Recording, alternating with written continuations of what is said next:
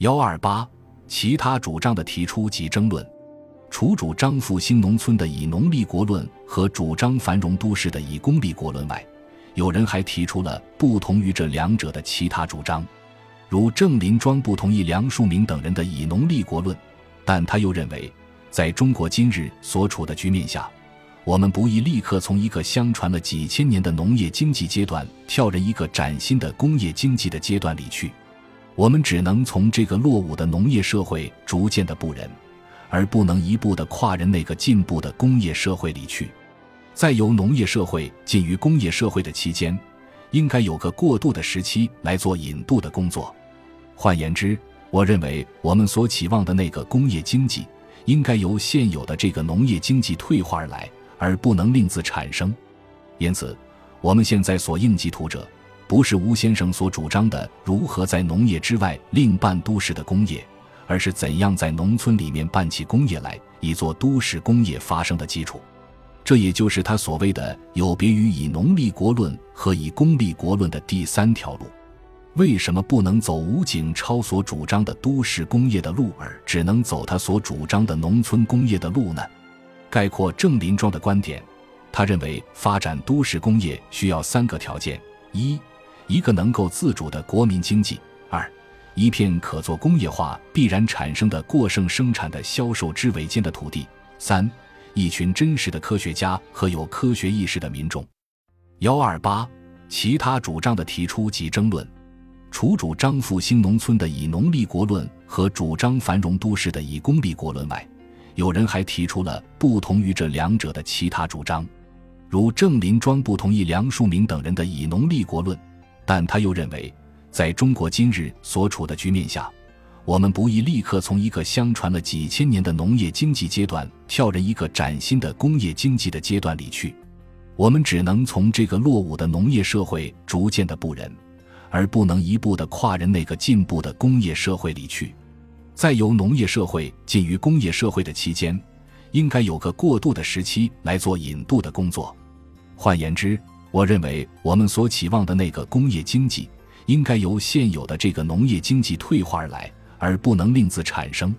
因此，我们现在所应急图者，不是吴先生所主张的如何在农业之外另办都市的工业，而是怎样在农村里面办起工业来，以做都市工业发生的基础。这也就是他所谓的有别于以农立国论和以工立国论的第三条路。为什么不能走吴景超所主张的都市工业的路，而只能走他所主张的农村工业的路呢？概括郑林庄的观点，他认为发展都市工业需要三个条件：一，一个能够自主的国民经济；二，一片可做工业化必然产生的过剩生产的销售之尾间的土地；三，一群真实的科学家和有科学意识的民众。幺二八，其他主张的提出及争论。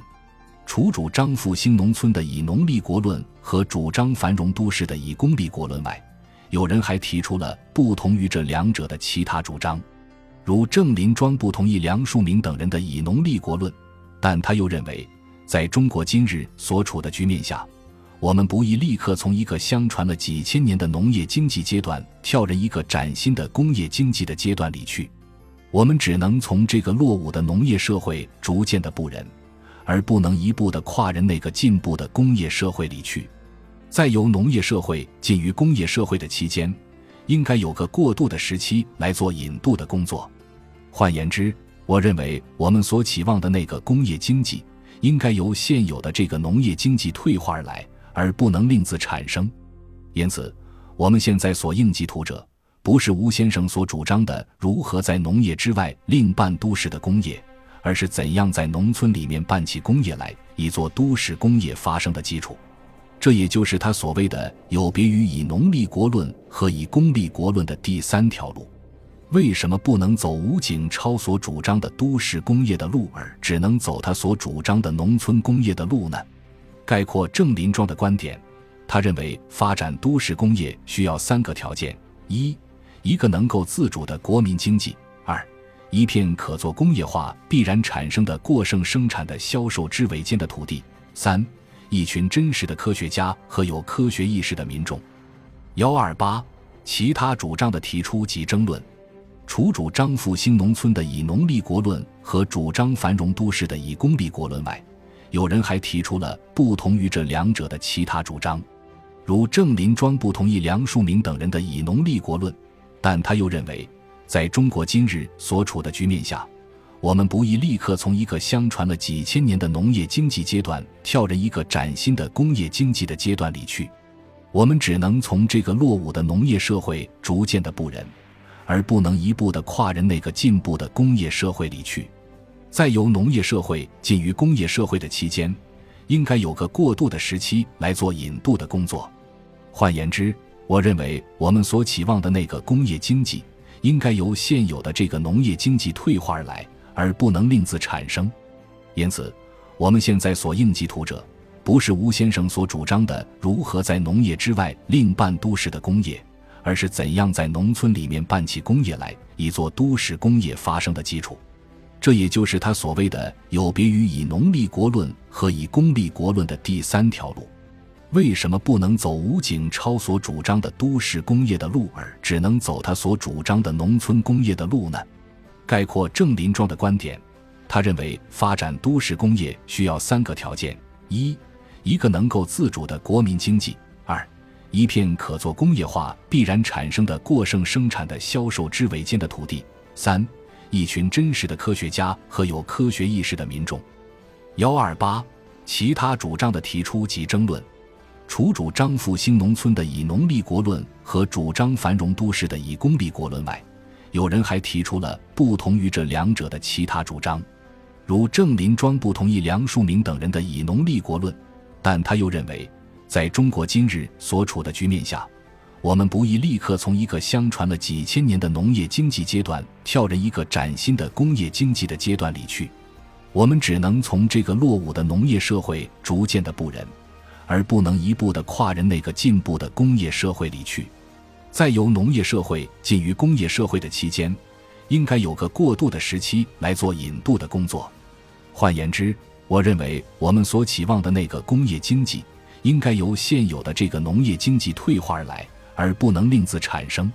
因此，我们现在所应急图者，不是吴先生所主张的如何在农业之外另办都市的工业，而是怎样在农村里面办起工业来，以做都市工业发生的基础。这也就是他所谓的有别于以农立国论和以工立国论的第三条路。为什么不能走吴景超所主张的都市工业的路，而只能走他所主张的农村工业的路呢？概括郑林庄的观点，他认为发展都市工业需要三个条件：一，一个能够自主的国民经济；一片可做工业化必然产生的过剩生产的销售之尾间的土地；三，一群真实的科学家和有科学意识的民众。幺二八，其他主张的提出及争论。除主张复兴农村的以农立国论和主张繁荣都市的以工立国论外，有人还提出了不同于这两者的其他主张，如郑林庄不同意梁漱溟等人的以农立国论，但他又认为，在中国今日所处的局面下，我们不宜立刻从一个相传了几千年的农业经济阶段跳人一个崭新的工业经济的阶段里去，我们只能从这个落伍的农业社会逐渐的步人。而不能一步的跨人那个进步的工业社会里去，在由农业社会进于工业社会的期间，应该有个过渡的时期来做引渡的工作。换言之，我认为我们所期望的那个工业经济，应该由现有的这个农业经济退化而来，而不能另自产生。因此，我们现在所应急图者，不是吴先生所主张的如何在农业之外另办都市的工业。而是怎样在农村里面办起工业来，以做都市工业发生的基础。这也就是他所谓的有别于以农立国论和以工立国论的第三条路。为什么不能走吴景超所主张的都市工业的路，而只能走他所主张的农村工业的路呢？概括郑林庄的观点，他认为发展都市工业需要三个条件：一，一个能够自主的国民经济；二，一片可做工业化必然产生的过剩生产的销售之尾间的土地；三，一群真实的科学家和有科学意识的民众。幺二八，其他主张的提出及争论。除主张复兴农村的以农立国论和主张繁荣都市的以工立国论外，有人还提出了不同于这两者的其他主张，如郑林庄不同意梁漱溟等人的以农立国论，但他又认为，在中国今日所处的局面下，我们不宜立刻从一个相传了几千年的农业经济阶段跳入一个崭新的工业经济的阶段里去，我们只能从这个落伍的农业社会逐渐的步人。而不能一步的跨人那个进步的工业社会里去，在由农业社会进于工业社会的期间，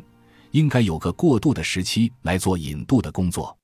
换言之，我认为我们所期望的那个工业经济，应该由现有的这个农业经济退化而来，而不能另自产生。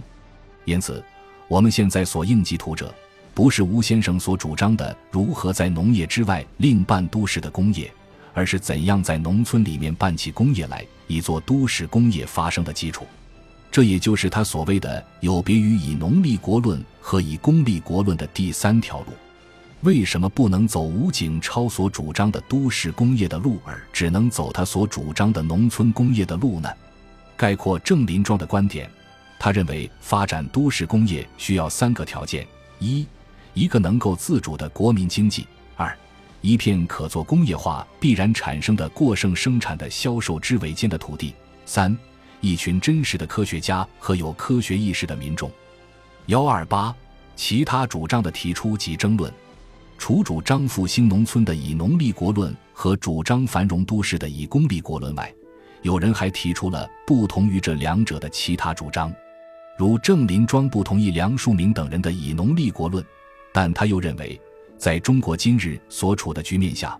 我们不宜立刻从一个相传了几千年的农业经济阶段跳入一个崭新的工业经济的阶段里去，我们只能从这个落伍的农业社会逐渐的步人，而不能一步的跨人那个进步的工业社会里去。在由农业社会进于工业社会的期间，应该有个过渡的时期来做引渡的工作。换言之，我认为我们所期望的那个工业经济。应该由现有的这个农业经济退化而来，而不能另自产生。因此，我们现在所应急图者，不是吴先生所主张的如何在农业之外另办都市的工业，而是怎样在农村里面办起工业来，以做都市工业发生的基础。这也就是他所谓的有别于以农立国论和以工立国论的第三条路。为什么不能走吴景超所主张的都市工业的路，而只能走他所主张的农村工业的路呢？